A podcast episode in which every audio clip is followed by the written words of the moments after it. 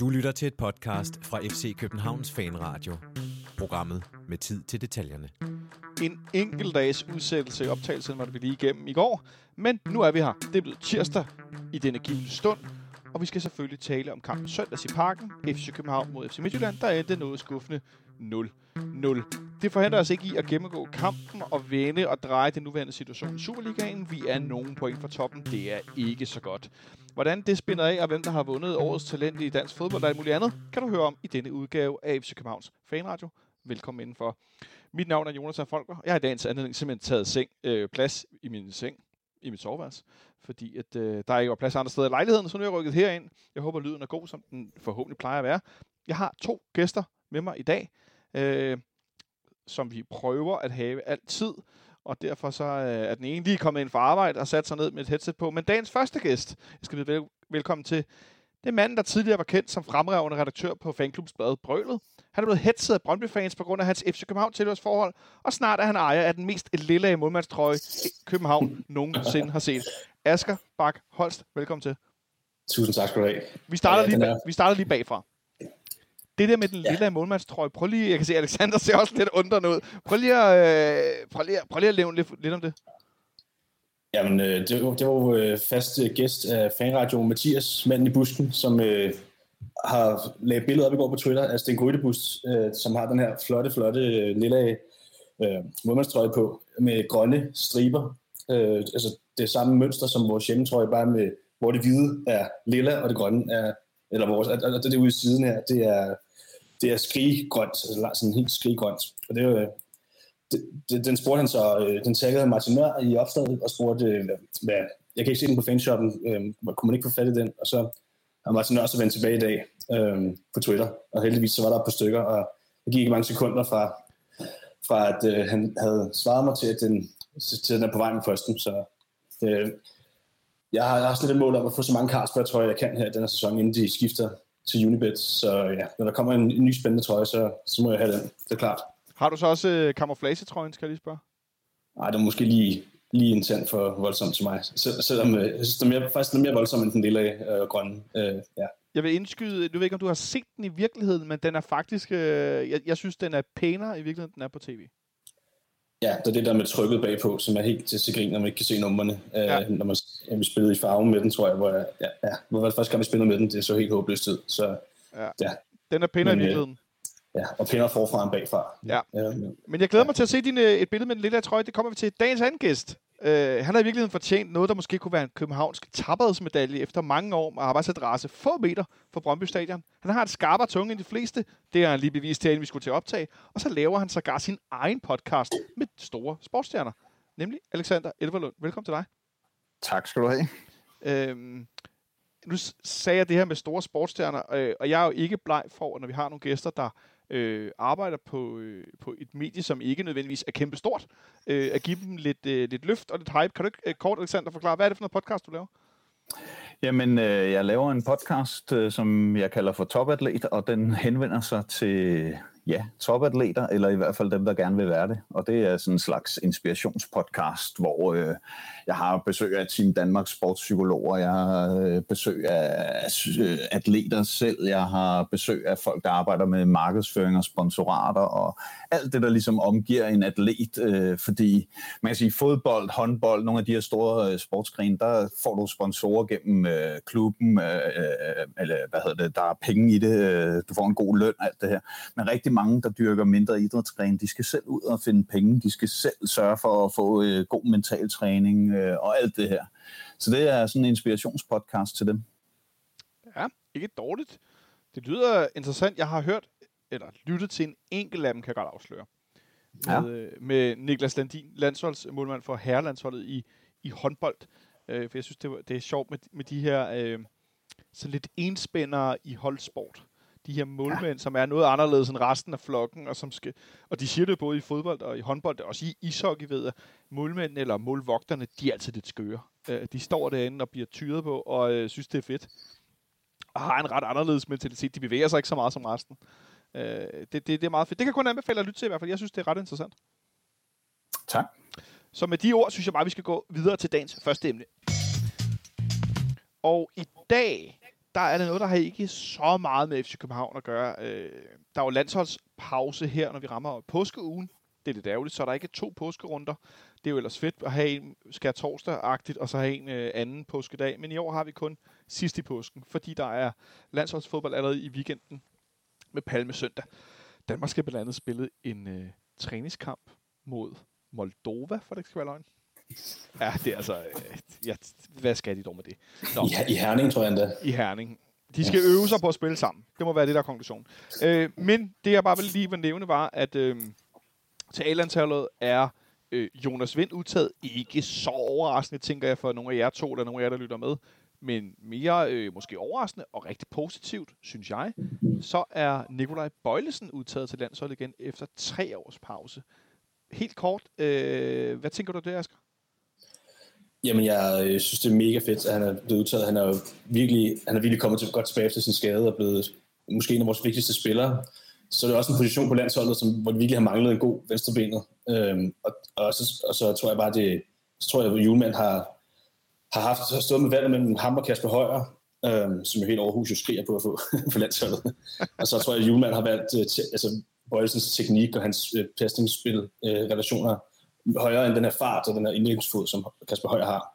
Og det er jo ikke, fordi vi at landsholdet mangler folk, der øh, kan lægge en god øh, dødbold, eller øh, ja, dødboldspecialister. Så jeg tror, at Bøjlesen er blevet trukket, øh, foretrukket af den grund. Øh, kæmpe tillykke til ham. Det, det, er to spillere, som øh, har haft korsbåndsskader for nylig, og de kommer tilbage og bliver udtaget. Det er så fedt at se. Ja.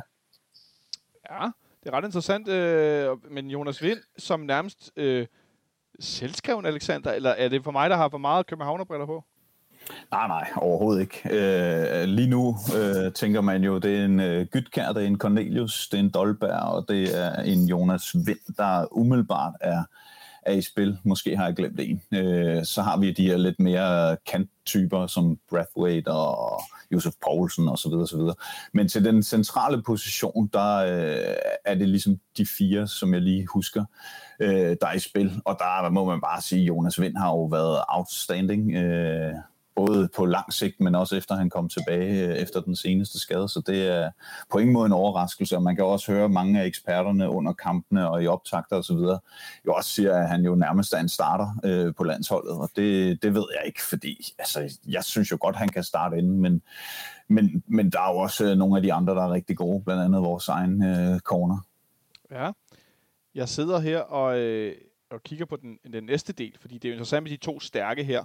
Øh, om, inden vi skal videre, så vil jeg bare lige nævne, at i Medianos øh, nedtagt fra Superliga-runden her i weekenden, øh, med Jonas Hebo og, og han hedder Mørk Rasmussen, tror jeg. Han er assisterende landstræner for kvindelandsholdet. Og han for, øh, de fortalte meget fint om, at Bøjlesen spiller midterforsvar, som man gør i Ajax. Og det var egentlig en ret sjov karakteristik. Altså, det er meget spillende, det er meget dirigerende, det er meget fremad. Det kan jeg kun anbefale at lytte til. Det er en ret, ret øh, fin egentlig analyse af en skal vi nok komme til et kamp i søndags, der måske ikke var et øh, festfyrkeri, og hvis det var det, så var det lidt som en bordbombe nytårsaften. Der var ikke meget øh, op i himlen på det punkt, men, men interessant at høre karakteristik af en mand, der har løftet sig efter en lang skade. Øh, noget andet er, og det er egentlig noget, jeg tror, vi ikke har talt så meget om, hverken her eller andre steder, at der jo snart er U21-EM i fodbold. Det er der faktisk lige om lidt. Det er der i, i Ungarn, Slovenien, og det skal spilles øh, fra den 24. marts. Øh, og så, øh, og så øh, til den 31. Og så igen fra den 31. maj. Altså det er kun gruppekampene. Og så spiller man øh, knockout-fasen fra den 31. maj til den 6. juni. Så det vil sige, at vi i den her periode i slutningen af måneden, hvor der også er landsholdspause, der er der U21-EM øh, gruppespil. Jeg, da jeg læste det først, der nåede jeg at blive sådan helt... Hvis der rammer Victor Nielsen, Jonas Vind, andre ikke er med i en uge af vores spil. Åh, hvad gør vi? Vi mangler tre vigtige spillere. Men det er jo så selvfølgelig, mens der er landsholdspause. Jeg blev helt øh, koldsved på alle, øh, alle nøgne overflader, var lige ved at sige. Fordi i den her U21-trup, der er udtaget to spillere fra FC København. Og det er netop Victor Nelson og selvfølgelig, var jeg lige ved at sige, Modarami, selvom han kun er 18-19 år gammel. Øh, nu spørger jeg så dig først, Alexander. Hvad siger du til, at de to øh, unge herrer er udtaget? Jamen, jeg synes jo, det er helt oplagt. Man kan sige, at Victor Nielsen har jo været lidt ude af holdet på det seneste, og så kommet tilbage øh, i de sidste, hvad er det, to-tre kampe. Øhm, og den første kamp, han var tilbage, var måske ikke så overbevisende, men han har jo vist, altså blandt andet her mod Midtjylland, at øh, han har nogle kvaliteter, som meget få øh, i den alder har. Og man skal jo heller ikke tage fejl af, øh, kan jeg ikke huske det præcis tal, men jeg synes, jeg gjorde det op inden, lige inden han fyldte 21, altså som 20-årig, der rundede han sin kamp nummer 150 på seniorniveau. Øh, altså det er så meget erfaring øh, at putte ind i en så ung mand, øh, og når han så samtidig også er, er dygtig til det, han kan. Man kan altid diskutere, hvilken type spiller man gerne vil have, men, øh, men det er meget svært ved at se, at han ikke øh, skulle være i spil til der, når nu han er begyndt at spille i København igen. Jeg kigger lige her på Victor Nielsen i Superligaen. Der har han alene spillet 140 kampe for FC Nordsjælland og FC København. Øh, altså en spiller, som på nuværende tidspunkt er, øh, ja han er 98'er, øh, så han er 22 år gammel, og han har spillet i hvert fald alene i Superligaen, plus Europakampe og øh, U21-kampe og hvad ved jeg. Eller alt muligt, ja. Han har altså spillet rigtig mange kampe. Øh, så Victor Nielsen et meget stærkt kort, og også en, hvad jeg vil tænke, en starter-asker for U21-landsholdet. Og så Darami, som jo kommet ind ud af skader, men ligner en, der har lagt lidt på. Øh, er du overrasket over, at han har udtaget til den i trup? Nej, det, det er jeg ikke. Øh, jeg synes, han har haft opadgående pil øh, lige siden, altså hele foråret her. Så synes jeg selvfølgelig ærgerligt med hans, øh, med hans hovedskade her sidst, men øh, han, han, han har noget, som mange af de andre, der er udtaget, øh, som Capellas er udtaget, ikke, øh, ikke rigtig har med den her fart de her driblinger. Altså, det er nogle andre spidskompetencer, de har, de andre kanter øh, angriber. Øh, altså, i den generation, der kan man ikke rigtig komme ud over, synes jeg. Han, øh, ja, der har han en ener, og jeg, jeg håber også, at han øh, for, bliver mere fast mentalt på, på vores start, Jeg synes, han er outstanding med, med nogle kompetencer, som, øh, som, ingen, som der ikke er så mange i truppen, der har, eller som, ikke, som ingen andre i truppen har. ja, øhm. jeg skulle sige, han er ret alene med det jo. Ja, øh, ja så, øh, det, han kommer til at kæmpe med de her to FCM'ere, som Strejer og, og Isaksen, vil jeg tro. Øh, men jeg, jeg tror sagtens, at han kan komme til at spille. Men øh, det kan være, at øh, Capellas ligesom øh, to og måske ser en, øh, en super sub i ham, fordi han, han har også vist, at han har også været bedst, når han er kommet ind fra bænken øh, for os. Øh, så det er jo også en fed øh, type at have med til en slutrunde. Det må man sige. Øh, så jeg er i hvert fald spændt på, at øh, jeg havde sådan tænkt, åh, oh, landsholdspauser, øh, Danmark spiller mod Moldova, og lidt mod Østrig, noget VM-kval, øh, og noget inden, fordi det her EM er skubbet og så videre. Men, øh, men nu kan det være, at jeg skal se noget 21 fodbold, fordi det er lidt sjovere, når det er en slutrunde, når det bare er, øh, når det bare er sådan lidt et træningskamp og så videre. Vi får lige den der, fordi noget andet fedt, der er sket, det var en, vi øh, talte om før. Man kan se på FCK TV's øh, YouTube-kanal, har de lagt en fin video op af Jonas Vind, der sidder med en Apple-laptop i skødet øh, i det her øh, lille auditorielokale, hvad man skal kalde det, ude på tieren. Øh, og han ser lidt øh, mistænksom ud, fordi Christian Bøjer fra FCK TV endnu en gang har givet ham en computer og bedt ham kigge på noget. Og det er simpelthen Kasper Julemand, som kårer, kårer eller overbringer Jonas Vind prisen som øh, årets talent øh, i dansk herrefodbold 2020 en øh, ret vild pris, vil jeg sige, efter en, en relativt lang skadespause. Jeg kunne se, at fans af andre klubber rundt omkring i det, jeg vil kalde øh, Storbyens opland, øh, har været noget utilfredse med den her prisgivning til, til Jonas Vind. Ikke overraskende, men øh, en pris, som jeg vil kalde ret fortjent ud fra et øh, vanvittigt øh, niveau øh, undervejs i 2020. Men så er der DBU. Jeg har endnu ikke, jeg har lige prøvet at kigge igen, det kan være, I ikke er bedre end mig. Jeg kan ikke finde en nyhed på DBU's hjemmeside om, at han har fået prisen. Jeg kan finde et tweet om det. Jeg kan også finde noget på Facebook. Jeg kan simpelthen ikke finde, at de har lavet en nyhed om det. De har sågar en side, der hedder fodboldpriser, og der kan man se nomineret i alle mulige kategorier. Og der står også vinder. Der er det heller ikke. Nå. Men i tweetet skriver DBU, juryen, der har givet vind prisen, består blandt andet af alle ungdomstrænere i DBU, og samtlige U17 og U19 DM, altså Danmarks mesterskabstrænere. Han er kåret foran Mikkel Damsgaard, Oliver Christensen og Jesper Lindstrøm. Hvor, øh, øh, hvor stærkt er det egentlig, det her, Alexander, at han modtager den her pris? Jeg synes, det er meget stærkt, fordi jeg synes jo øh, ikke, at han er en ufortjent vinder, men øh, jeg ser ikke så meget italiensk fodbold, men de bulletiner, man får øh, om Mikkel Damsgaard, øh, lyder ret vilde. Øh, så jeg synes, det er utrolig flot af, Jonas Vind, øh, han så alligevel ender med at løbe med den, fordi han har gjort det godt, men øh, det er i godsøjen bare i Danmark. Øh, selvfølgelig har han også vist sig lidt frem internationalt, og også på landsholdet i øvrigt, altså A-landsholdet. Men, men øh, det Damsgaard, han render rundt og laver nede i Italien, det, øh, det lyder ret overvældende. Jeg kan kun som en, der ser rigtig meget italiensk fodbold, øh, øh Nicky øh, genkende til det, du siger, fordi at han er altså på et, på et niveau imod nogle modspillere, men nogle medspillere noget, sådan bare går direkte ind, og han er afgørende øh, i sine kampe, så det, øh, det, og jeg tror, han bliver solgt for et rigtig stort beløb til sommer, det må jeg sige. Hvad siger du til det, Asger? Jamen, altså, man kan ikke understrege, hvor god Jonas Vind er, hvor, hvor meget han har udviklet sig, hvor vigtig han er blevet. Og, altså, jeg, øh, jeg er virkelig imponeret af ham, og han har, han har stedet til et niveau, som jeg slet ikke havde troet, han kunne nå. Men jeg, man, man skal huske, at pri, præstationen, øh, eller skal sige, prisen er givet for hans præstationer i 2020, hvor han altså først spiller en kamp i juli. Øh, så jeg kan godt forstå lidt bitterhed nogle af de andre steder. Men øh, man kan sige, når han så har spillet, har også haft noget coronasygdom, men er faktisk ikke så mange kampe, han noget at spille i 2020. Øh, men når han, når han har spillet, så har han leveret tårnhøjt niveau, og det er på den, for på den front kan man sige, det er fortjent. Men, øh, men øh, ja, jeg, jeg, jeg, jeg er godt, altså, det er jo et halvt år, han vinder prisen på. Det er ligesom spillere, der kommer ind i halvlejen, der bliver øh, nomineret til Man of the Match. Det, det kan man selvfølgelig også godt. Men øh, ja, jeg, vil, jeg vil have, at han skal have alle de priser, han kan få. Han er, han er, så tillykke til ham. Det er mega fedt. Jeg kan, kun, øh, jeg, jeg kan godt lide din analogi med det der med at komme ind i pausen og blive man of the match. Den synes jeg skulle er meget øh, passende. Man kan godt være den bedste på et halvt år, så stadig overstråle de andre. Men Jonas Vind, som, som min, øh, min roommate Anders øh, mindede mig om for nogle dage siden, øh, vi stod til en kamp. Jeg gætter på, det er den sidste kamp i 2018 øh, mod FC Nordsjælland op i Farum. Vi spiller 0-0. Og der står vi på rækken øh, lige foran, tror jeg, det er, øh, Christian Wilkens, som I jo nok kan huske nogle af jer, der hører det her. Og vi står og snakker om Federico Santanders styrker, og vi kommer til at savne ham osv., og, og så siger Wilkens bare, bare vent og se Jonas Vind. Bare vent, glæder til Jonas Vind. Og det kunne jeg ikke huske. Det nævnte han for mig, min, øh, min roommate her forleden. Og jeg må sige, at den gode Wilkens, han jo selvfølgelig havde det øje, som han havde dengang, og stadigvæk har for, øh, for det store talent. Så stort tillykke til Jonas Vind. Vi håber på mange flere succeser i fremtiden for dig.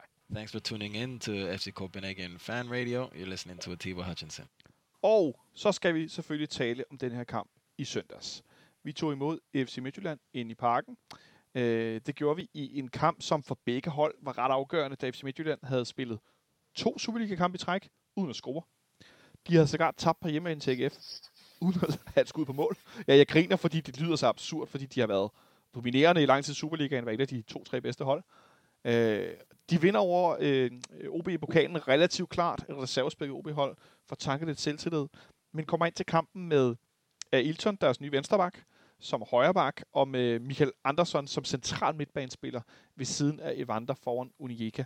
Øh, Alexander, da jeg så den opstilling, vi havde godt snakket om det også her i fanradioen, de var lidt amputeret, Kajus det manglede osv. Øh, Daniel Høger blev skadet, Alexander Scholz skulle så ikke spille højreback. Altså, øh, hvor meget forhåbentlig gjorde du der på den baggrund i forhold til, at vi skulle tage tre point i kampen? Jamen altså, når man øh, kigger på statistikken, øh, de sidste, øh, hvad er det, 13 kampe, tror jeg, vi har vundet øh, en enkelt, eller jeg kan ikke huske det, det var, nej, vi vandt to i træk den der øh, 18-19 sæson. Øh, men, men statistikken taler jo for, at øh, uanset hvad der sker, så, øh, så har vi svært ved at slå Midtjylland, og det viste, øh, viste kampen også. Det må man sige. Øh, vi har haft svært ved det. Vi havde, nu vandt vi jo ikke, men vi var tættere på ikke at have svært ved det, kan man overhovedet sige det?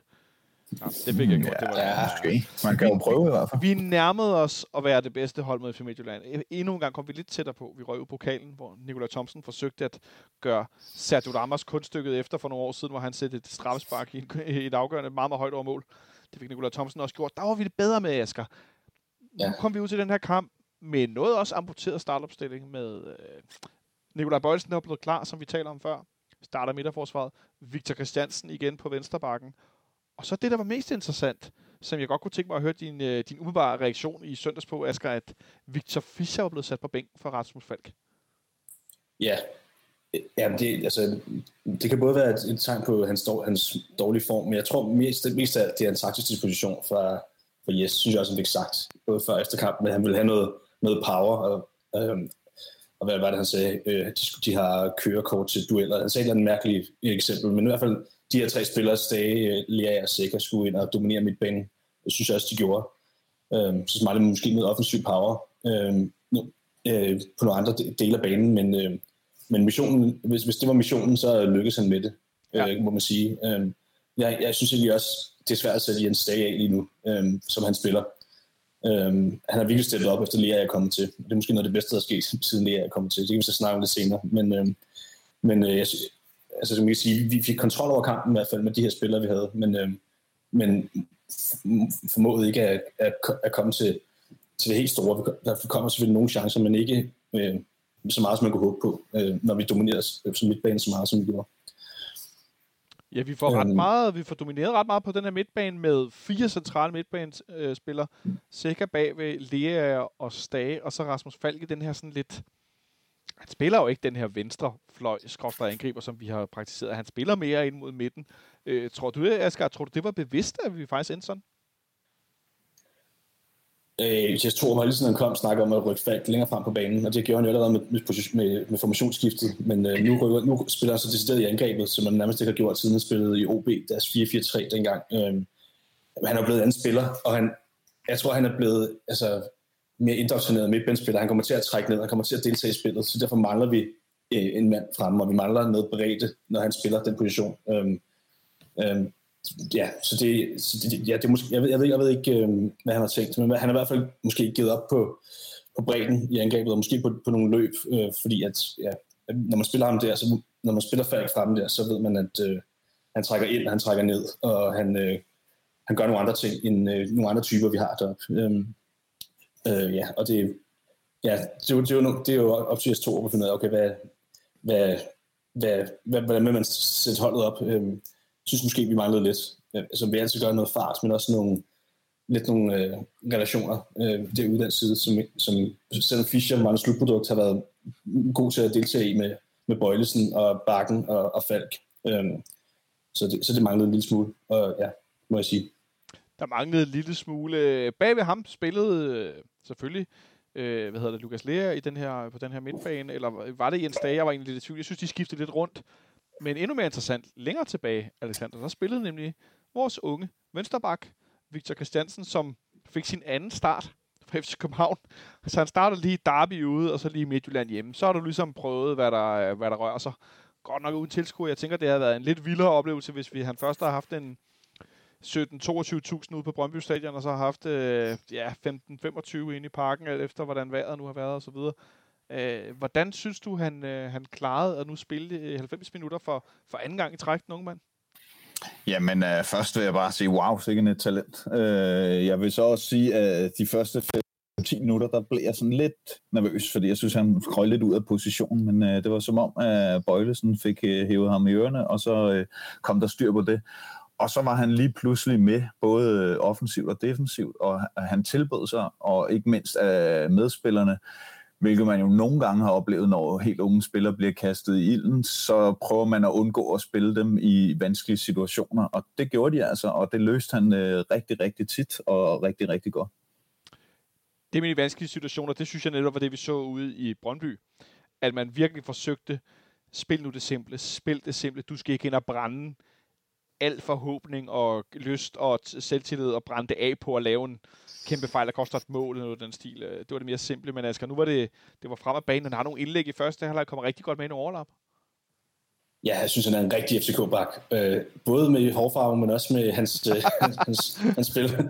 Ej, han er, altså, han er hurtig. Han har et vildt godt blik for sine medspillere, altså, som Bøjle har. Øh, og, så, og så det der med, du siger, som vi begge to er inde på, han laver næsten ingen fejl.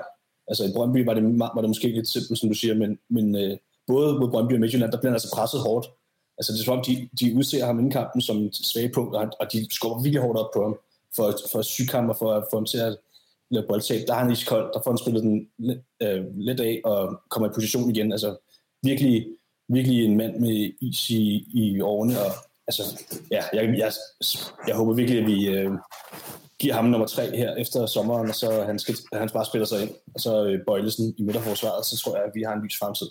Yeah. Men, ja. men det, hvis jeg lige må indskyde noget her, så det fungerede jo meget fint med ham derude. Det, det er ikke øh, det, men det var meget tydeligt, at Midtjylland prøvede at, at presse opspillet over til Victor Nielsen i den modsatte side, og det tror jeg ikke var dumt for Victor Christiansen, fordi hvis, øh, øh, Bøjle og øh, Victor Nelson havde byttet position, og, øh, og det ved jeg godt ikke giver nogen mening, fordi Bøjle er venstrebenet, men hvis og så frem, og opspillet skulle gå derude, så vil øh, Victor Christiansen blive meget mere involveret i det der høje pres, end han rent faktisk blev.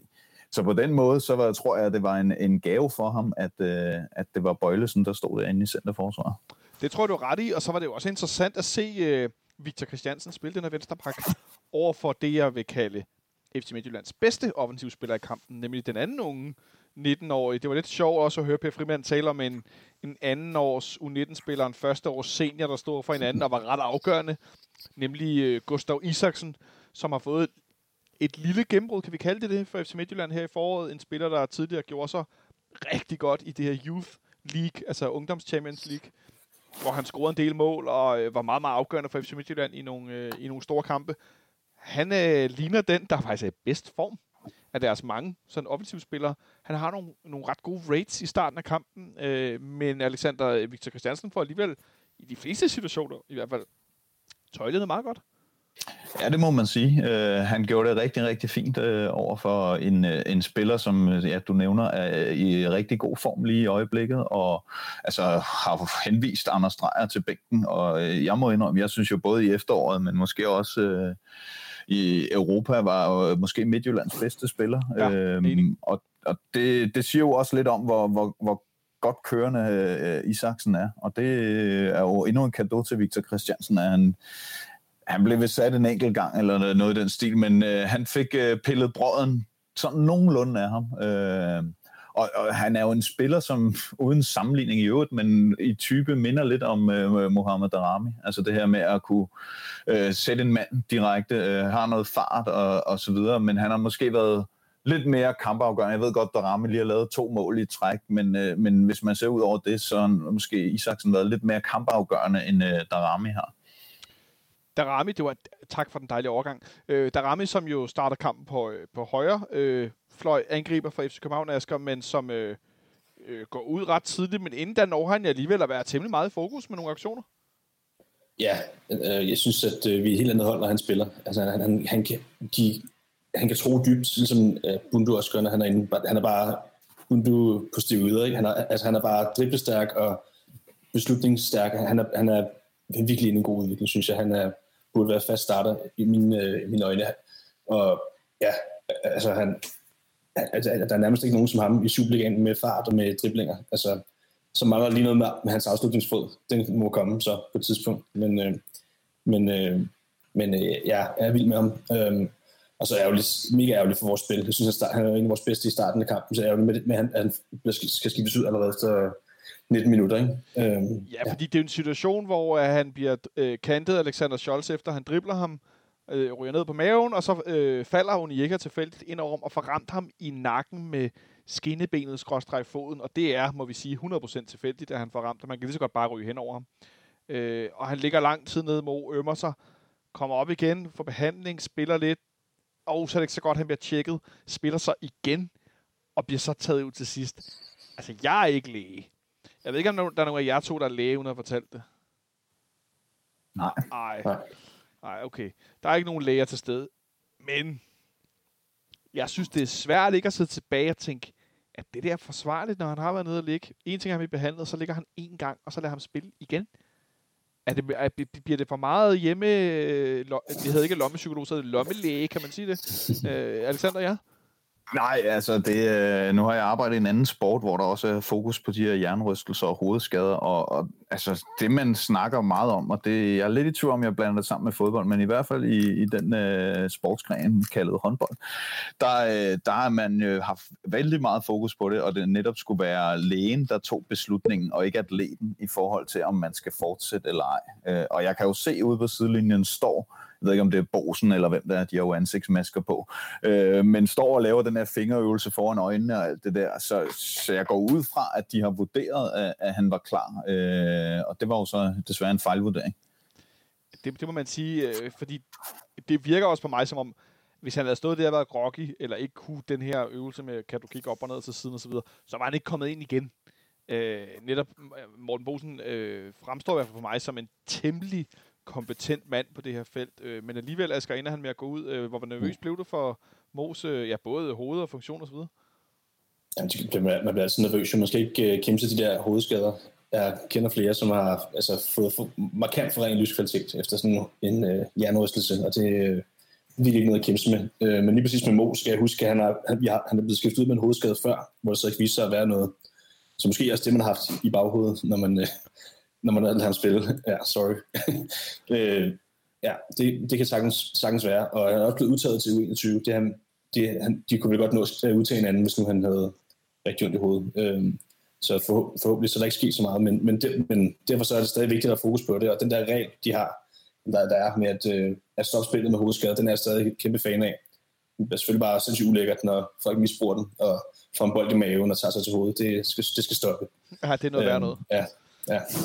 Øh, men, men, men ja, det er jo, er jo faktisk øh, cirka et år siden, at Mo han fik en hovedskade i en kamp inde i parken mod, øh, mod OB, hvor han jo også havde scoret øh, et rigtig fint mål. Kaufmann scorer også vinder 2-1, hvis jeg ikke husker helt forkert. Der ender han også med at gå ud med en, øh, med en det, de troede var en hjernerystelse, der så viste sig ikke at være det, hvis jeg ikke tager meget fejl. Præcis, ja. ja.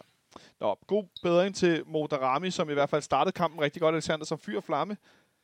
Asger fik lige nævnt, hvem der kom ind i stedet for, og vi bliver simpelthen nødt til lige at tage en alvorssnak om det, jeg fik udråbt som taxa til Bundo på Twitter, fordi jeg synes jo, at folk skal have tid til at vende sig til FC København. Folk skal komme til, og nogle gange, især med Ståles, øh, som Christian Olsen yndede at sige, den sværeste 4-4-2 i verden, skulle de lige vende sig til, hvad der foregik. Præmieeksemplet, folk altid hiver frem. Vores gamle svenske anfører, Tobias Linderoth. Det første 3-4-5 måneder så det godt og gralt ud, men så ramte han lige på, og så var han jo måske en af de to-tre bedste centrale midtbanespillere, vi nogensinde har haft. Men altså, Alexander, Mustafa, Mustafa Bundo, hvad er det dog, der foregår med den gode mand? Ja, det, øh, jeg, jeg ved det ikke. Øh, jeg kan jo sige så meget, øh, lige da han kom til klubben, der var jeg jo sådan lidt det var med lidt blandede følelser, jeg modtog den nyhed, fordi han havde været rigtig god i AGF i en periode, men han sluttede jo sådan ret skidt af, altså var ikke specielt god øh, det sidste halve års tid i AGF, øh, kom til Anderlecht og spiller jo, jeg ved ikke engang, om han har fået en kamp, men han har i hvert fald fået meget begrænset spilletid. Øh, og så kommer han til København, og så synes jeg egentlig, første 1-2 måske tre kampe, der ser det rigtig fint ud. Altså godt nok øh, har han skruet støvlerne forkert på, for han brænder nogle kæmpe direktører, men han indgår godt i relationerne, han øh, tager nogle gode løb og sådan noget. Men altså det sidste stykke tid her, det har virket øh, ugideligt, altså både øh, i presset, når modstanderne har haft bolden, men også når vi har haft omstillinger. Jeg, jeg mindes, øh, jeg skrev til en kammerat for et par kampe siden, var ham der Bundo ikke hurtig engang? Fordi det virker som om, at han øh, kommer i en øh, en mod en situation, og han kan bare sparke en lang bold og løbe forbi ham, hvis han vel og mærket har den fart, som jeg huskede, han havde i AGF. Men han gør det bare ikke. Og, og den der kombination af en, en form for ugidelighed, og, og, og det ved jeg jo ikke, om han er ugidelig, men det, det, det virker bare sådan udefra. Og så at han ikke kan finde ud af at, at putte dem i kassen, når han får de direktører, han gør, fortæller mig bare, at øh, han er måske ikke en mand, man skal forlænge med efter sommer. Ej, måske ikke en, man skal forlænge, men nu har vi jo lejet ham med købsoption. Og jeg tænker, det er ikke fordi, han er billig at købe i andre lægt. Det er altså ikke en 1 million euro spiller. Det er nok nærmere en, jeg får det til at sige, 3 millioner euro spiller. 2-3 i hvert fald. Ikke? Det, det, det er mange penge for en spiller, der lige nu ligner en. Øh, du kalder det ugideligt. Skal jeg få lyst til at kalde det nonchalant? Altså, det, yeah. det, det virker sådan lidt, lidt løst, som om man ikke får gjort aktionerne færdige. Jeg har også fået kaldt det, at han er utydelig i sit spil. Øh, han har nogle enkelte få gode ting i kamp mod Midtjylland. Han har et rigtig langt løb med bolden, men hvor, hvor han også er en mod en, som Alexander er inde på, men han får ikke gjort det ikke engang halvfærdigt. Nej. Altså, hvad, hvad pokker skal vi gøre med det her? Hvor, hvor, hvor stiller det os henne? Jeg, jeg, jeg, har, jeg har simpelthen ikke noget godt svar på det. Jeg, øh, jeg synes, det er helt vildt. Han må være definitionen på manglende slutprodukt. Og jeg kan også mærke på Jes 2 når han snakker om ham, at han er frustreret. Altså, han, det var ikke det her, han var købt ind til. Og og, og, så, og det er en kæmpe nedadgående pil. Øh, det er som man ikke finder han kan finde ud af, hvor han skal løbe hen, og, og de her fine relationer og gode løb, der var i starten, de er helt væk. Altså, vi har en kontra, hvor vi, vi den egentlig øh, okay langt op på, på Midtjyllands banehalvdel, hvor han løber ud til sidelinjen, så skal han bare løbe mod mål. Så det han skal, han skal ud, han skal tro den dybt. Altså, det er helt, jeg, jeg, ved, jeg ved ikke, om han ikke tror på sig selv, eller om han, øh, eller hvad fanden det er, om han har ja, mentalt, øh, altså et dårligt sted. Øh, jeg ved ikke, altså, det er godt nok svingende med hans præstationer, at øh, jeg er svært at finde en god forklaring på det, øh, fordi jeg synes, jeg, øh, ja, men også, vi har altså set de her highlights-videoer fra AGF, hvor han øh, brænder Superligaen af, øh, men der er godt nok, godt nok langt til det nu. Øh. Og det er også ved at være lang tid siden, når vi netop... Jeg så også de her videoer og tænkte, at det var jo det, han kunne med højre og med venstre. Han kunne faktisk drible, han kunne det ene og det andet. Øh, men grund til, Alexander, vi sætter ham ind, er jo netop fordi, som Asger er inde på, at Darami skulle tro dybt, Bundu skal tro dybt, for med de andre offensivspillere, Fischer, øh, Pepiel, øh, Vind, nu Kaufmann som er i truppen for første gang i lang tid, øh, der er det mere, det er langsommere, det er mere med ryggen til mål, få bolden i fødderne, de her ting. Så vi skal jo have Bundu ind, når Darami går ud. Vi kan jo det har vi jo set, ikke spille med de andre alene, så, så bliver vi simpelthen for nemme at dække op overfor. Men alligevel får vi skabt nogle få chancer i første halvleg. Øh, Jens Dage er lige ved at få foden efter på et indlæg, der bliver forlænget. Den er meget tæt på, hvis han får venstreskøjten på den, så er der kasse. Øh, og så har Jonas Vind et hovedstød. Og der troede jeg sgu, der mål, Alexander.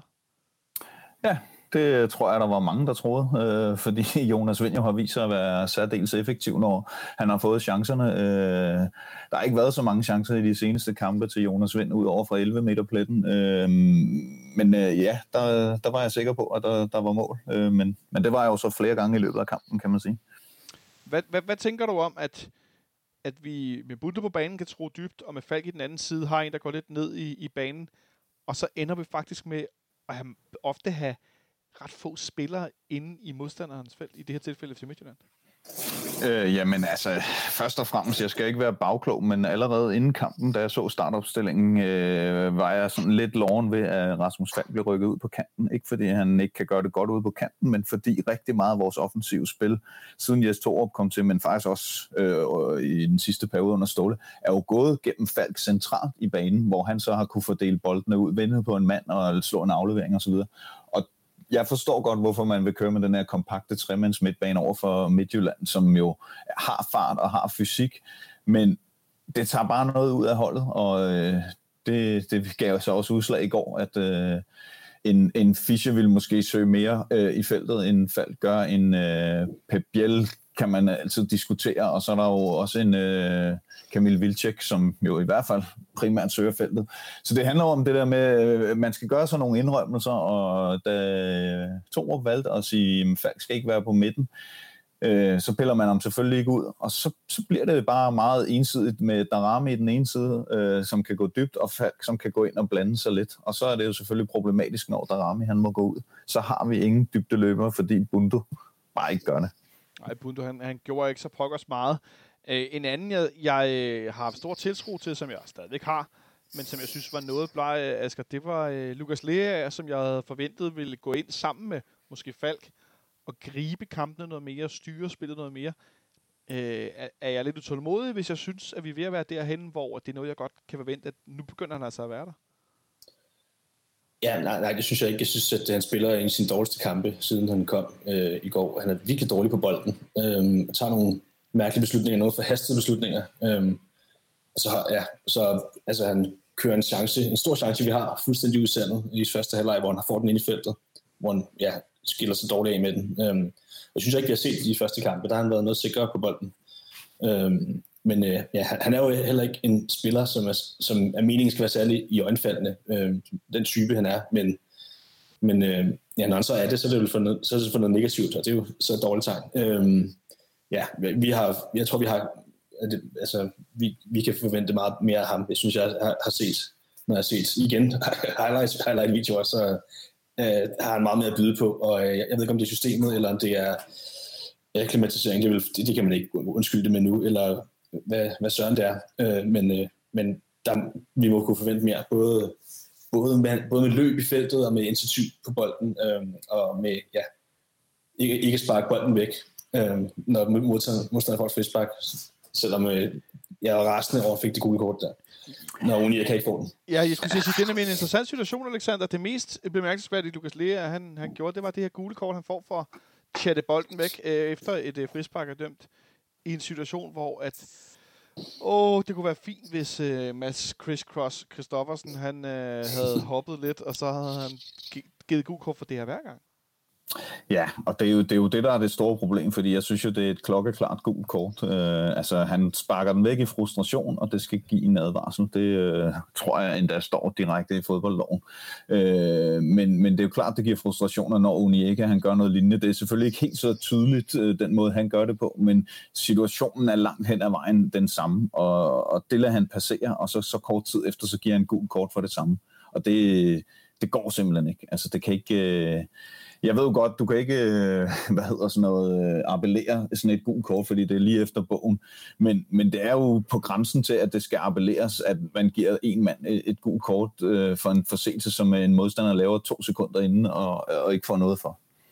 Ja, og så var det endda det nøjagtigt samme sted på banen, skal jeg også indskyde. Øhm, det var i den, fuldstændig samme område, så der var slet ikke noget at komme efter i forhold til, om det var i forskellige situationer og områder, og han står lige siden af begge situationer en linje i det, man dømmer, kunne være rar for de danske fodbolddommer. Og så har vi slet ikke talt om det der videoværk.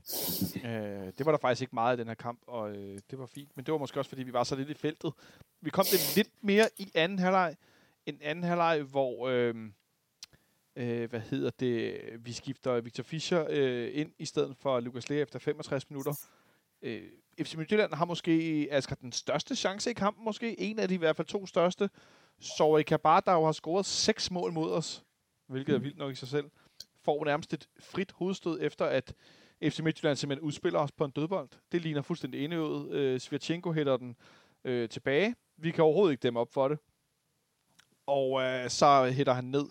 Og så var han der igen, for jeg lyst til at sige, den gamle Kalle Jonsson. Ham jeg har savnet i en del runder, der redder point. Fordi det var jo det, han gjorde her. Det må man sige, og det, øh, det er det, han kan. De der reaktioner, det er der, hvor han er stærkest. Øh, de reaktioner på stregen, så en mod en, hvor han er helt særklasse. Øh, så, så, så i luften og på langskud, som han mangler at bygge på, og selvfølgelig spillet med fødderne, hvor det nogle gange tenderer til Johan Wieland. Ikke? Men, men, men, men, men, men lige der, så, der, der, viser han, der, viser han, der tager han en, en god beslutning. Det, det ligner lige sekund inden redning, han prøver at holde den ligesom han gjorde, prøvede at gøre mod AGF.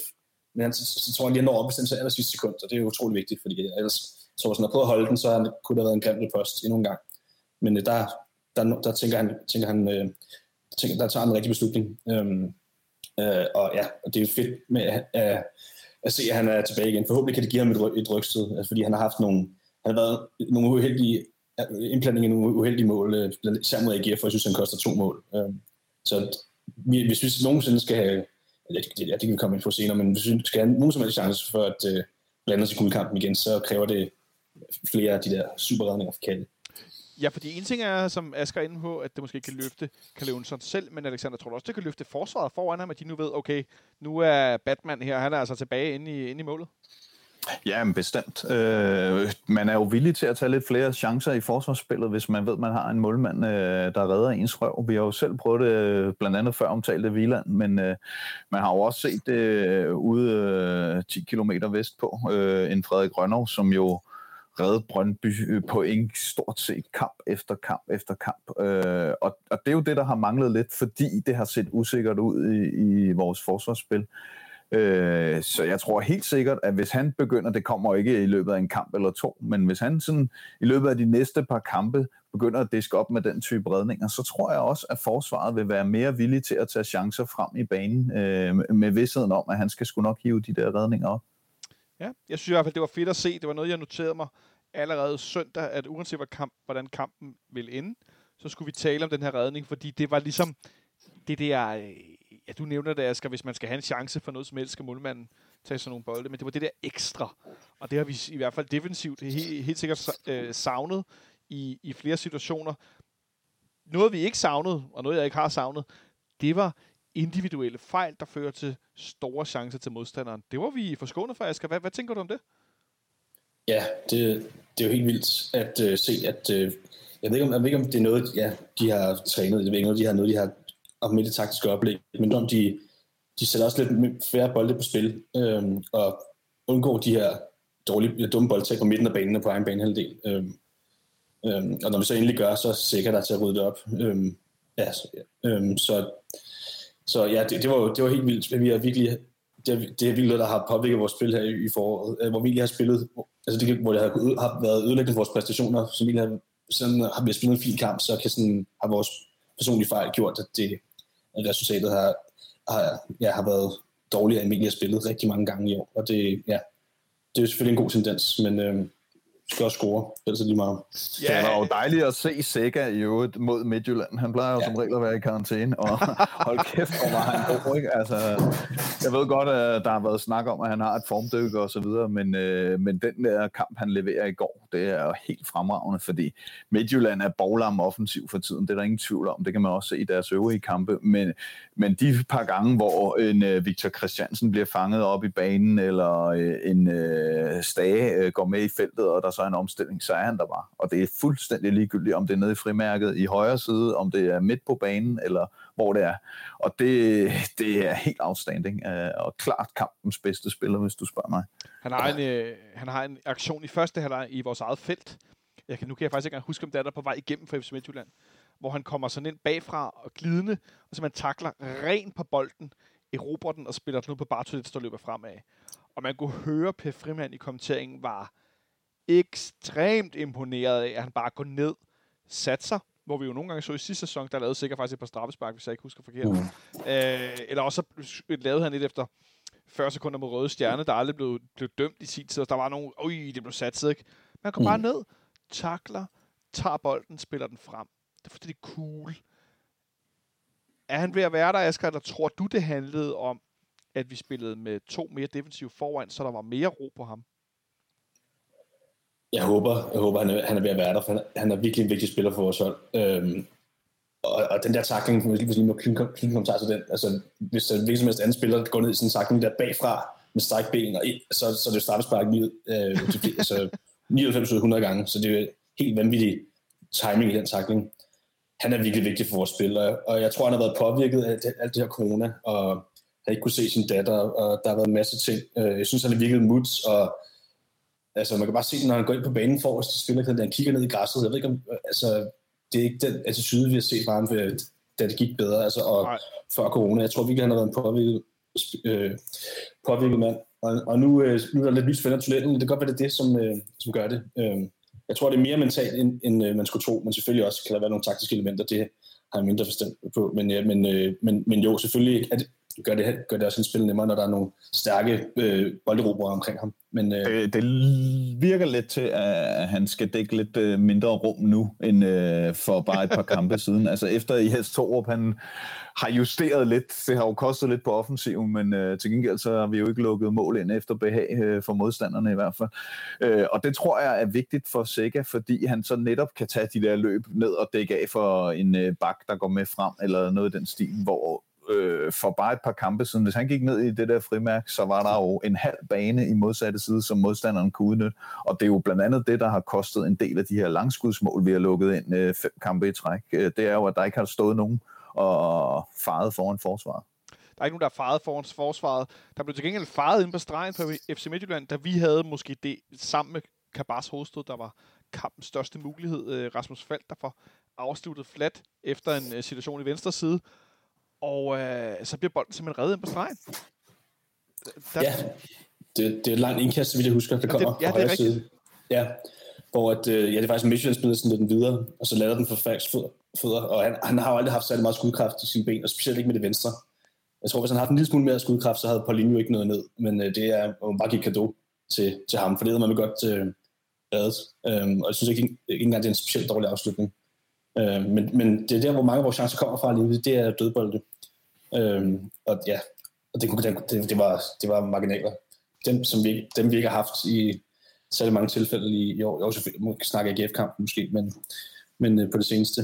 Øh, ja, det, jeg ved, jeg ved ikke, hvordan man træner øh, skudkraft, om det er lovmusklerne, man skal træne. Jeg synes, jeg, synes han har nogle gange tendens til at sparke lidt vattet, Rasmus Falk. Præcist, men, men vattet. Han skal helst placere bolden, den kære Falk, ja, som vi så ham gøre uh, tidligere i, i sæsonen, øh, også ind i parken, hvor han uh, den op i hjørnet, uh, blandt andet. Men, men Alexander, jeg vil hellere, nu, nu får du nævnt det her med, at I får nævnt det her med dødbolde, som nærmest er blevet vores, jeg får lyst til at sige, eneste, farligste våben lige nu. Men alligevel, så har vi et angreb i kampen, som kunne læne sig ind i at være et kandidat til årets mål i Superligaen, hvis Jonas Vind havde scoret. Nikolaj Bøjlesen fører bolden frem, ryger ud på Fischer, ryger til Victor Christiansen, ryger ind på midten. Jonas Vind og Jens Dage næsten vil jo sammen, og så får han afsluttet ned i det korte hjørne. Jonas Døssel kommer godt ned. Det var jo det, var jo det vi havde savnet at se på pokker. Det var jo kombinationsspil. Det var jo, gik hurtigt. Det var godt. Lige præcis, og vi havde jo faktisk flere episoder i kampen, hvor vi kommer ned og får lavet den der cutback-aflevering ind i feltet, men der er bare ikke nogen øh, offensive spillere fra FCK inde i feltet på det tidspunkt, og det, det er jo et kæmpe problem, og jeg ved jo godt, at man kan snakke fra nu af til juleaften om Kamil Vilcek er god nok osv., men den der vilje til at stå der, hvor boldene kommer ind i feltet, den mangler vi lige nu, fordi Jonas Vind, han så tit skal trække så langt ned i banen, og de to øvrige angriber er mere kantspillere, øh, kombinationsspillere osv. Så, så det, det bliver sådan nærmest, at hele vores offensiv står uden for straffesparksfeltet, når bakkerne laver overlap. Og der ville det jo være federe, hvis vi havde to-tre inde i feltet, og så kunne Stage eller Lea eller en eller anden komme og lave de der løb ind i feltet, øh, ligesom øh, gode gamle Delaney gjorde i gamle dage. Åh, oh, gode gamle Delaney i gamle dage. Det føles som om, det er 100 år siden. Det er det overhovedet ikke. Men vi øh, forsøger i hvert fald til sidst. Victor Nelson har også i over... Er det i overtiden, eller lige inden? Ja. Ja, det er i overtiden. Har han også et hovedstød efter Jørgens Spark, hvor han ikke får hættet helt nok nedad med panden, men får ramt lidt mere oven på, på nøden. Øh, en bold, der går over det, irriterer han sig noget grusomt over den unge mand. Øh, det, det er ærgerligt, at den ikke lige bliver rettet nedad, fordi så bliver den også bare altså sparket ind med panden, for han har godt nok knald på bolden. Og så ender det 0-0. Øh, jeg har ikke set øh, specielt øh, danskfodbold.com, som er god til at skrive statistikker ud, eller nogen andre notere noterer det. Men inden øh, alt muligt andet vil jeg bare notere mig, at det er tredje Superliga-kamp i træk, hvor FC Midtjylland ikke scorer. Og øh, forleden, der blev det nævnt, at de to gange i træk havde tabt. Det var første gang i ja, to, tre, fire år. Jeg kan faktisk ikke huske det. Og nu er de så i tre kampe i træk ikke scoret, og det er jo ofte det, man taber. Det må jo også være temmelig lang tid siden, at de i Herning ikke har scoret øh, tre gange i træk. Øh, det, det, det var ikke fordi, det er sådan en, øje var I dårligt. Det var mere bare, jeg bemærkede bare, jeg synes, det, det er en udvikling, som i hvert fald er en anden retning, end jeg havde forventet, de ville gå i med den, øh, med den trup, de har, og hvordan de også spillede i efteråret, og måske ikke gjorde det så godt i Champions League, men alligevel Anders Dreyer, som Alexander var inde på, øh, gjorde det rigtig godt, og nogle offensive spillere, som virker som, de er gået i stå. Det kan man så sige, Asger, det er vores offensiv også lidt lige nu. Men jeg har jo skrevet på, få nu styr på det forsvar, få nu styr på den defensiv. Og det har vi så nu. Synes du, at omkostningerne i forhold til det offensive har været for store? Specifikt den her kamp, eller hvad? Eller altså, de sidste par runder, kan du sige? Øh, jeg, jeg, jeg, jeg, jeg, jeg er svært ved at sætte fingeren på. Jeg synes, det er meget det personlige fejl, der har gjort, at vi har lukket så mange mål ind. Øhm, og jeg synes bare, ja, jeg synes, det, det må være, som sagt, de er som sagt næsten udryddet, de er udryddet den her kamp, og jeg tror, en stor del af det, det er Bøjelsen i midterforsvaret. Jeg synes, han giver en ro gennem hele holdet. Både når vi har den, men også øh, i forhold, når, vi, når, vi, når modstanderen har den, altså i forhold til placeringer. Han, øh, jeg, synes, jeg synes også, det er han er allerbedst. Han, det er der, hvor hans spidskompetence virkelig kommer til, til gang for holdet. Altså hans, øh, hans fod, hans, hans afleveringsfod, men også, at han kan læse spillet, både, øh, både defensivt og offensivt. Øhm, for mig at se, så skulle han være, så det er ham, der er den faste mand midt i forsvaret, så må Nelson og Sanka kæmpe om den højre, højre side af midterforsvaret. forsvaret. Jeg har bare lige en øh, anke i forhold til Bøjlesen inde i centerforsvaret, fordi jeg er helt enig i alt det spilmæssige. Men jeg lagde mærke til, når der var hjørnespark, så trak han ud og tog, i hvert fald i den ene side. Og jeg synes, det er et problem på vores offensive øh, dødbolde, at øh, vi mangler en øh, stor øh, garderhøj centerforsvar i forhold til at tro modstanderne. Øh, ikke bare ham alene, men i forhold til også at tiltrække sig opmærksomhed, så der er mere plads til den anden, eller til Jonas Vind, eller en øh, Stage, eller hvad ved jeg. Øh, jeg synes, det, det er et problem på sigt i hvert fald, hvis øh, Bøjlesen skal både være... Øh, i centerforsvaret, men ikke mindst tage dødboldene, øh, fordi så mangler vi bare noget derinde. Handlede det ikke også om, at vi endte i den, undskyld mig, latterlige situation? For jeg må indrømme, at jeg synes, opstillingen var forkert med de her fire centrale midtbanespillere. Du kan ikke spille, når så meget er bundet op på dødbold, især med vores spil, der halter lige nu, så kan du ikke spille uden Victor Fischer og Pep Biel, som er vores to bedste dødbolds, øh, hvad skal vi sige, aktører, både på frispark og hjørnspark så handicapper du netop dig selv. Så det er Bøjlesen, Bundu ude i Brøndby, uh. og øh, Rasmus Falk en gang imellem, der skal sparke hjørnespark og sådan Alexander, hvad er det for noget? Ja, men jeg ved det ikke. Jeg synes jo generelt øh, på dødbolde har det øh, mildest talt ikke været særlig godt øh, i, i rigtig lang tid. Eller dødbold, men i hvert fald hjørnespark og frispark. Jeg ved godt, vi har scoret en del mål efter øh, Bartolets indkast osv. Øh, og der har været nogle enkelte øh, farlige situationer, blandt andet det mål, der blev annulleret på Vinds Albu øh, sidst.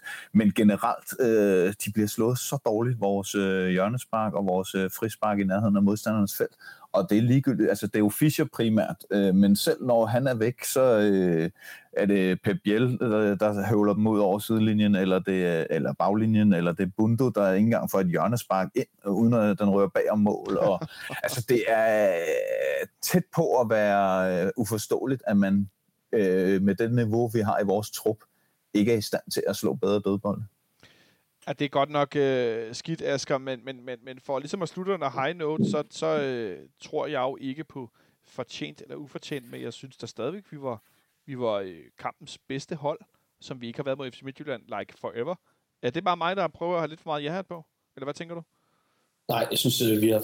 Jeg kan ikke, jeg ikke sige, at vi har fået krammer på dem, når vi ikke har slået dem nu, men både den øh, pokalkamp i december og den her kamp øh, i søndags, der, så synes jeg, vi er det bedste hold på bolden, og vi, vi, har, vi skaber flest chancer, ja, øh, både i åbent spil, men også i det hele taget på, på dødbolde. Øh, vi, øh, ja, vi får ligesom lammet dem, øh, lammet deres offensiv, skal man sige, øh, hold, hold dem nede.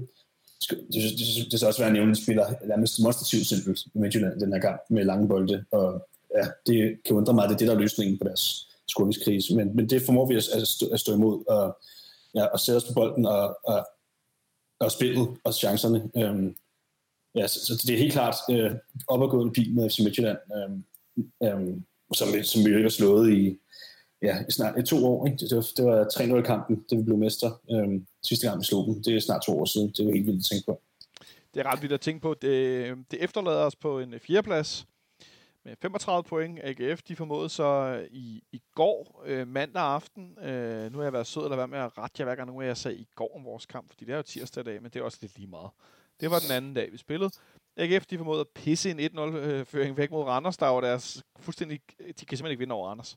Øh, I aller sidste minut lavede Patrick Mortensen en, en, en Jens Dahl light og pandede en albu ind i en uh, Randers-spiller. Der var sjovt nok straffespark. Øh, så endte den kamp øh, 1-1. Så AGF, de er, øh, de er to point foran os på 37. Midtjylland på andenpladsen har 40. Og de unævnlige, uvaskelige øh, remouladefarvede, de har 44 point på førstepladsen. Ja, Asger, han er ved at gnide sit ansigt af i også, det kan sgu fandme godt stå. Øh, det er også noget, det er fandme noget lort, fordi, jeg kan lige så godt sige det, som det er for mit hold. Jeg øh, tidligere i den her vinter- og forårssæson havde jeg sådan en tro på, at nu kom vi fandme bullerne derudad.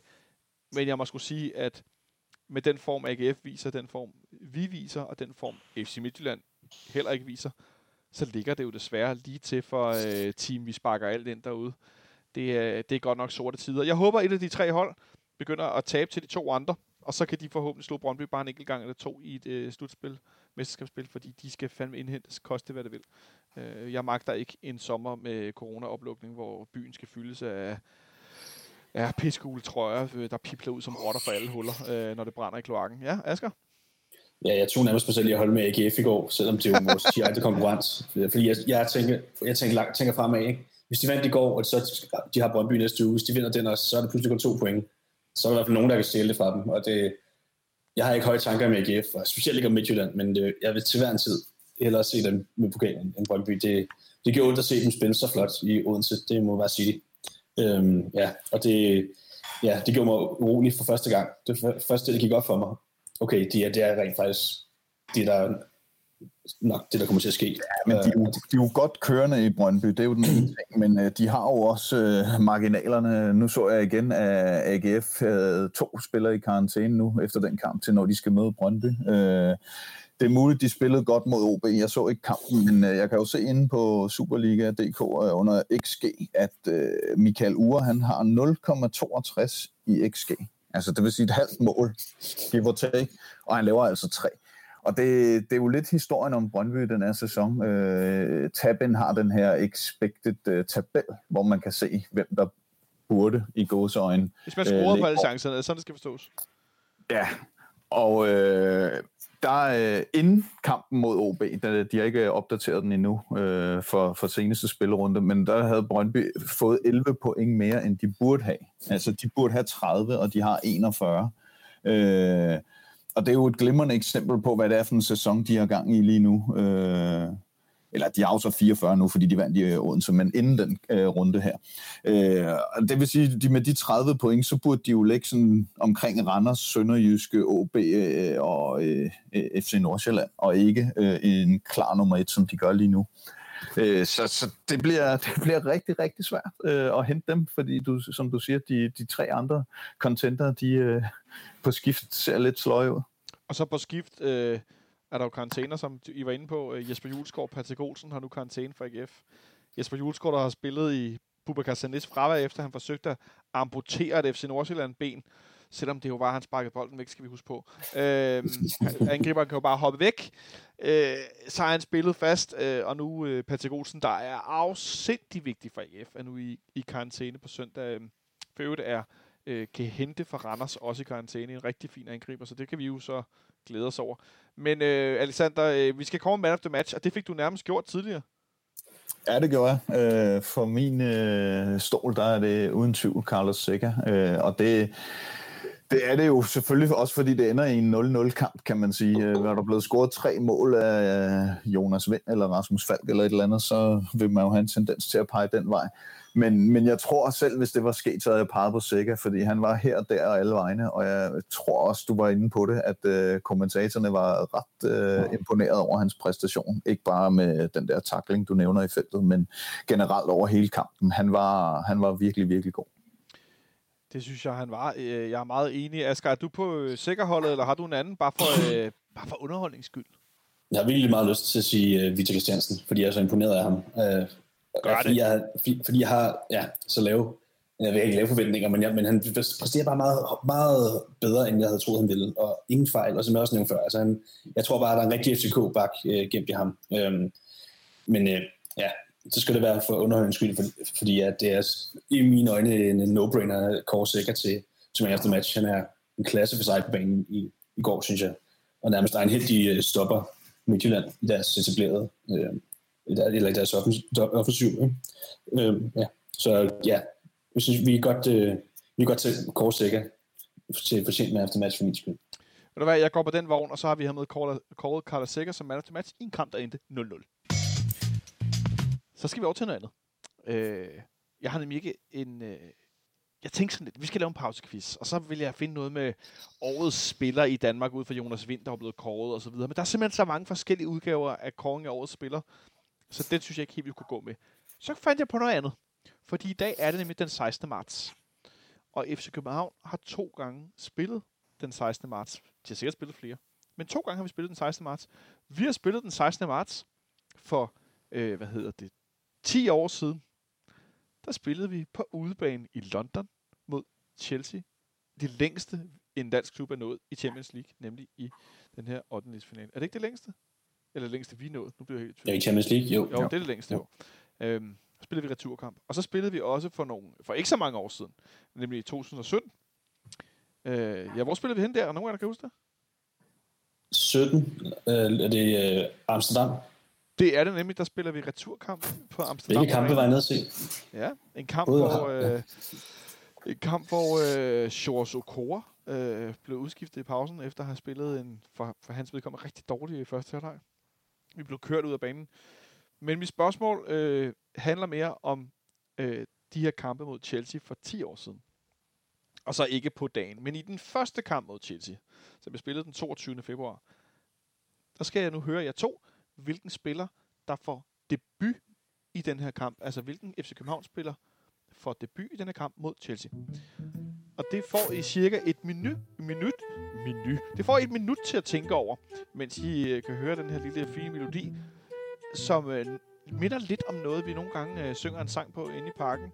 Men altså som sagt, vi spiller den 22. februar 2011 mod øh, Chelsea. Det er Bjørn Køibers fra Holland, der dommer. Der er 36.713 tilskuere. Uh, vi stiller med en ret fin startopstilling, uh, og der er en enkelt spiller, som får uh, debut i den her kamp. Jeg kan også sige, at vi på fredag er tilbage med optakt til den sidste optakt her i grundspillet. Så spiller vi nemlig mod, mod Randers på søndag. Øhm, en kamp, der bliver vist på Discovery Plus, Eurosport eller Kanal 9, alt efter hvad man øh, nu har at se på. Hvis man stadig kan se det på noget Flow TV, eller skal man streame den. Vi spiller kl. 17. Jeg er ret sikker på, at kampene bliver spillet samtidig. Og det er en Superliga, hvor der er sindssygt mange hold, der ligger tæt i forhold til, hvem der skal ende med at komme med i det her mesterskabsspil. Og der fik jeg da ramt meget godt. Asger, du har lige kløet dit uh, ansigt halvt af i... Uh, det er vil starte. jeg vil ikke starte. I, uh, jeg vil gerne starte. Nå, men Alexander vil gerne starte. Jeg uh, har en idé om, og det kan godt være, at jeg husker forkert, men at det er en spiller, vi stadig har på kontrakt, eller igen har på kontrakt, men som nu løber rundt over i Vejle, eller det gør han jo så ikke, fordi han sidder mest på tribunen. Jeg har en idé om, at det er Pierre Bengtsson, som uh, kommer ind og overtager for Oscar Vendt der efter den vinterpause. Øh, men jeg er ikke helt sikker, men det, det er der et eller andet, der siger mig. Ja, Pierre Bengtsson er et bud. Asger, øh, var det der, du var på vej hen af? Det var faktisk noget venstreback, men øh, det, om det var Brian Oviedo, eller om det var senere først, om han først rigtig fik debut, da han kom tilbage fra lejeophold øh, i farven. Ja, men jeg, jeg, har ikke noget godt bud, men jeg tager, tager Brian Oviedo for at, øh, for at sige noget andet end Alexander. Jamen, jeg kan sige så meget som, at øh, Pierre Bengtsson er det rigtige svar. Mm. Pierre, han øh, bliver skiftet ind i den her kamp øh, efter øh, 75 minutter, i stedet for, øh, hvad hedder det, Oscar Vendt. Og så i returkampen, der har, øh, hvad hedder det, Bolanders, der er ikke Bolanders, øh, Postbæk har karantæne, hvis jeg ikke husker forkert. Og det betyder så, at, øh, at den kære Pierre Bengtsson faktisk spiller højre bak over i, øh, i London. Øh, en noget uvandt position, må man sige. Øh, en, en kamp, hvor Jos Højvelt for øvrigt er på bænken, sammen med Martin Bergvold, for det ikke skal være løgn. Øh, men altså, som sagt, øh, 10 år siden vi var i London, en stor del af os FC København-fans, jeg kan huske, der var folk, der havde fået billet lige på den anden side af, af hvor vi stod midt. De kunne ikke, altså udbaneafsnittet var helt fyldt, og øh, ja, det var en, øh, det var sgu en fin udbanetur. Der var meget godt gang i den. Det var sjovt. Og der var, jeg tror, var der ikke også St. Patrick's Day, mens vi var derovre, tror jeg. Altså, vi spillede en, jeg kan ikke huske, om det var en tirsdag eller en onsdag, vi spillede, men jeg mener, der var St. Patrick. Jeg, jeg blev over hele øh, ugen ud øh, om weekenden med, og jeg mener, der var St. Patrick's Day. Der var i hvert fald en eller anden større festlig begivenhed i London, så det blev sådan dobbelt op på, på fede ting. Det må man sige. Der har i hvert fald været nok at tage. Vi tager lige tre minutter mere. Tre minutter mere! Fuld pedal! Tre minutter mere, Jonas! Pres dig helt ud! Tre minutter! Fuld pedal! Det var sjovt, at vi forleden havde Jonas med i radioen. øh, han havde følt næsten ikke noget pres. Øh, nej, jeg synes bare lige kort, vi skal tale om, at der igen i Superligaen er blevet fyret en uh, træner. Det er måske den mindst overraskende fyring, jeg kan huske i en del år. Det er nemlig over i OB, der har de fyret Jakob Mikkelsen. Det har de efter, at de i vinterpausen meldte ud, at han ikke blev forlænget til sommer. Og der kan jeg huske, at jeg reagerede meget hurtigt og skrev på Twitter, Jakob Mikkelsen er fyret lige om lidt fordi det her, alle ved godt, han stopper fænomen, så sker der helt automatisk det, at samarbejdet glider ud i vandet, og spillertruppen stopper med at tro på træneren, og så videre, og så går der ikke mange uger og dage, så bliver man enige om, ah, vi skal nok bare stoppe her. Men det gjorde man ikke i OB. Man valgte lige at tabe en røvfuld kamp mere, og lige en mindre mindre fodboldhold, indtil man i onsdags blev, eller i søndags blev skilt ad af Brøndby fuldstændig, og øh, som det er blevet nævnt flere steder, som man ikke lignede i fodboldhold. De lignede ikke et hold, der troede på træneren, øh, spillerne osv. Men nu bliver det interessant, og det er egentlig det, jeg helst, helst synes, vi lige skal vende. For det, der så sker, er, at de opsiger eller fyrer Jakob Mikkelsen på dags dato. Så laver de en Carsten V. Jensen og indsætter Michael Hemmingsen, der er sportsdirektør som træner. Og så hyrer de et konsulentfirma med Allan Gorte i spidsen til at finde en ny træner. Altså, undskyld mig. Men Asger, det, det, det, der, er, der er en masse ting. Jeg ved næsten ikke, hvad jeg skal starte med at spørge, men, men er det ikke sportsdirektørens arbejde at finde en ny træner? Jo, og det er det, der er så himmelråbende. Altså, Michael Hemmingsens ansvar er at finde en erstatning for Jakob Mikkelsen. Øh, så kan man diskutere, om han overhovedet skulle være fyret. Men det har de besluttet på. Det han skal finde en ny træner. Det, det, det, det så siger han så, at det vil jeg faktisk ikke. Jeg vil hellere selv være træner, mens den beslutning bliver taget. Hvad er der så for? Altså, det er jo derfor, han er blevet ansat. Det er for at finde spillere og træner til OB. Altså, så, han jo, så kan han ikke passe sit job, hvis, hvis de skal hyre en eller anden konsulent øh, til, at, øh, til at gøre det i stedet for ham, hvor han vil være træner i stedet for. Altså, jeg er jo blevet rasende. Det, det, var, det, ville, det ville aldrig ske i vores klub, men Men jeg kan godt forstå, jeg har masser af fynske venner, øh, været på efterskole på Fyn, jeg har masser af fynske venner, som, øh, øh, som er rasende over det her, og som øh, ja, ja, altså, gerne se Hemmingsen forlade klubben meget snart. Øh, og det forstår jeg godt. Ja, det gør jeg da også, Alexander. Jeg har set øh, en, en, en gammel ven af fanradioen, Martin Davidsen, tidligere på Tipsbladet, der nu har øh, den her fine, fine podcast om OB, øh, som har, de har lavet et program om det, de har lavet et interview med direktøren i, i det her OSE, Odense Sport og Event. Øh, han har også været i diskussion med blandt andet en, en fin OB-fan, øh, Danny Tron, på, på Twitter, som jeg kan anbefale at følge. Han er meget fin med fodbold og andre ting, som er meget frustreret og meget øh, vred, som Asger også er inde på. Øh, ikke bare sådan lige over det her, men sådan den længerevarende, det rute OB har været på øh, med en del placeringer. Ja, fra nummer 7 til nummer 11, var jeg lige ved at sige, i, den, i, i en sæson, hvor det ikke øh, giver nedrykning, men bare i den tunge ende, og der sker ikke rigtig noget, og nu så noget lidt til højre, lidt til venstre. Man ved ikke helt, hvor man skal gå hen. Hvad er strategien egentlig? Øh, er, det, er det ikke lidt mærkværdigt med alt det potentiale, der er i Danmarks tredje største by, og det her stadion og spiller videre, at man så på den her måde forvalter det så dårligt? Jo, det er meget svært at forstå, hvorfor. Fordi, altså, og jeg ved godt, man har snakket meget om det her med de store provinsklubber, AGF, OB, OB osv. osv. Nu er AGF i hvert fald kommet i gang. OB har jo haft de her on-off-sæsoner, hvor de hver syvende år vinder et mesterskab eller et eller andet. Øh, Brøndby har været langt væk længe, øh, og så de sidste par år begyndt at komme med frem osv.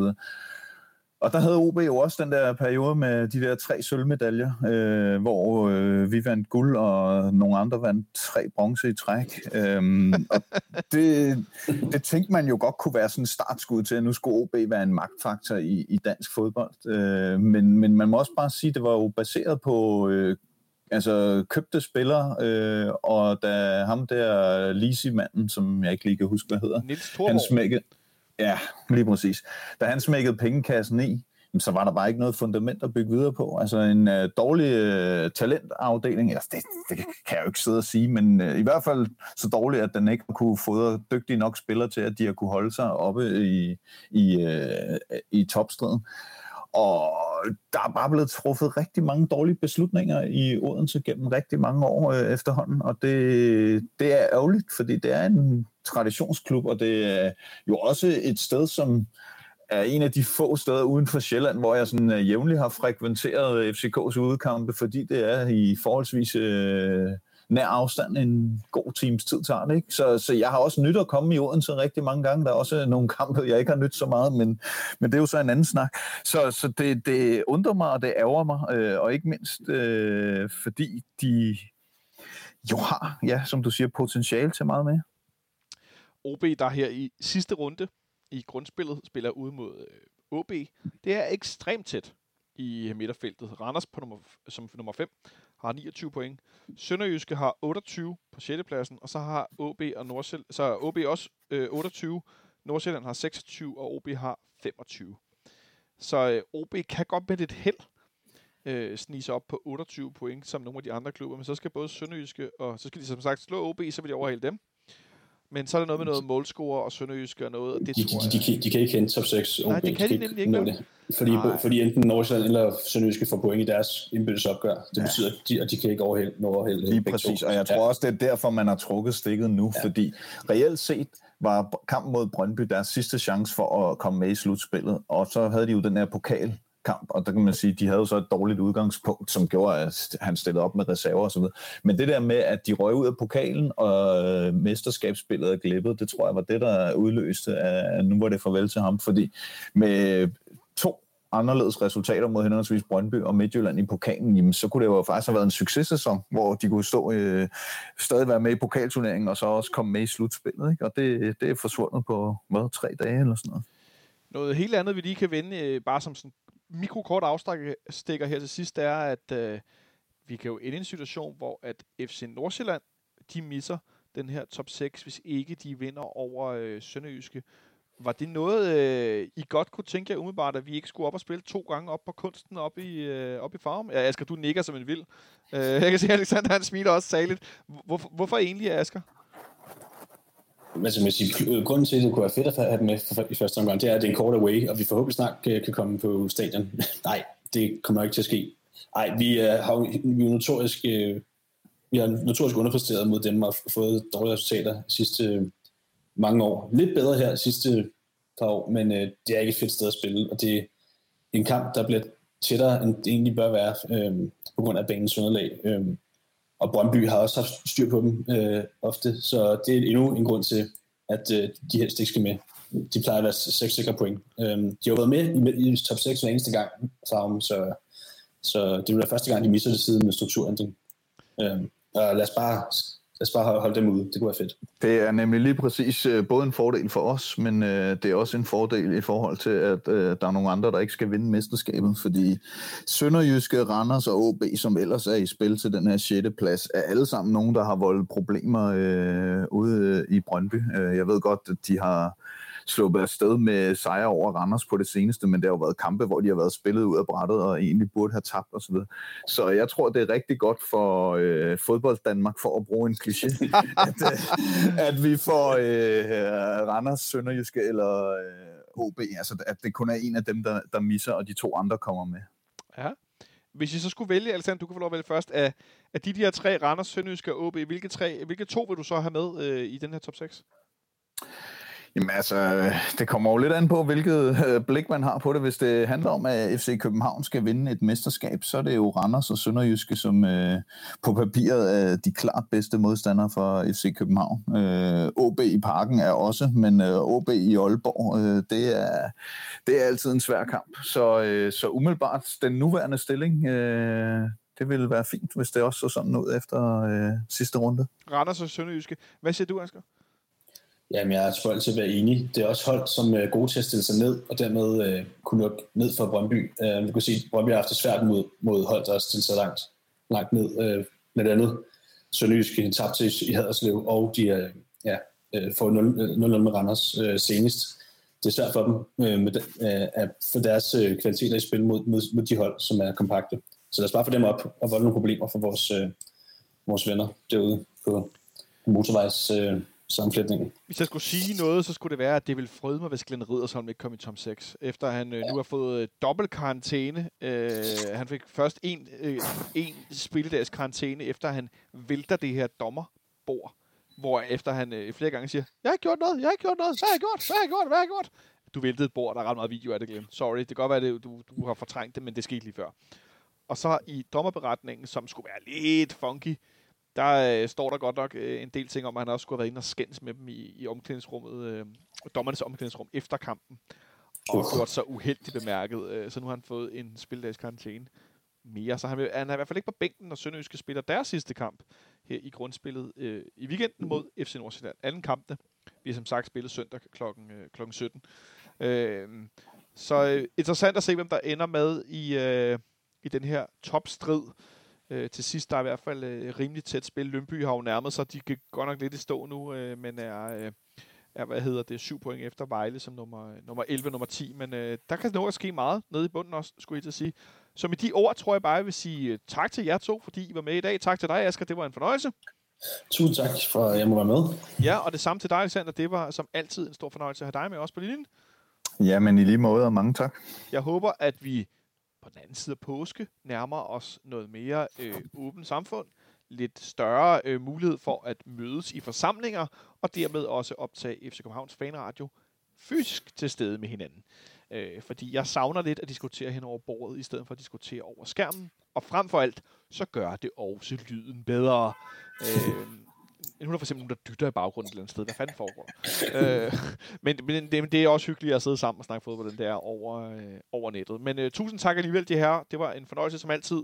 Og tak til jer derude, fordi I lytter med en dag forsinket, eller hvornår I nu hører det, på trods af, at vi ikke vandt i weekenden. Jeg ved, der er færre af jer, når vi ikke vinder kampen, og det kan jeg sgu egentlig godt forstå. Så kan du til jer, der noget her til, til ende af dagens udsendelse. Øh, vi øh, er tilbage på fredag med optag til grundspillets sidste kamp mod Randers, så have det godt så længe.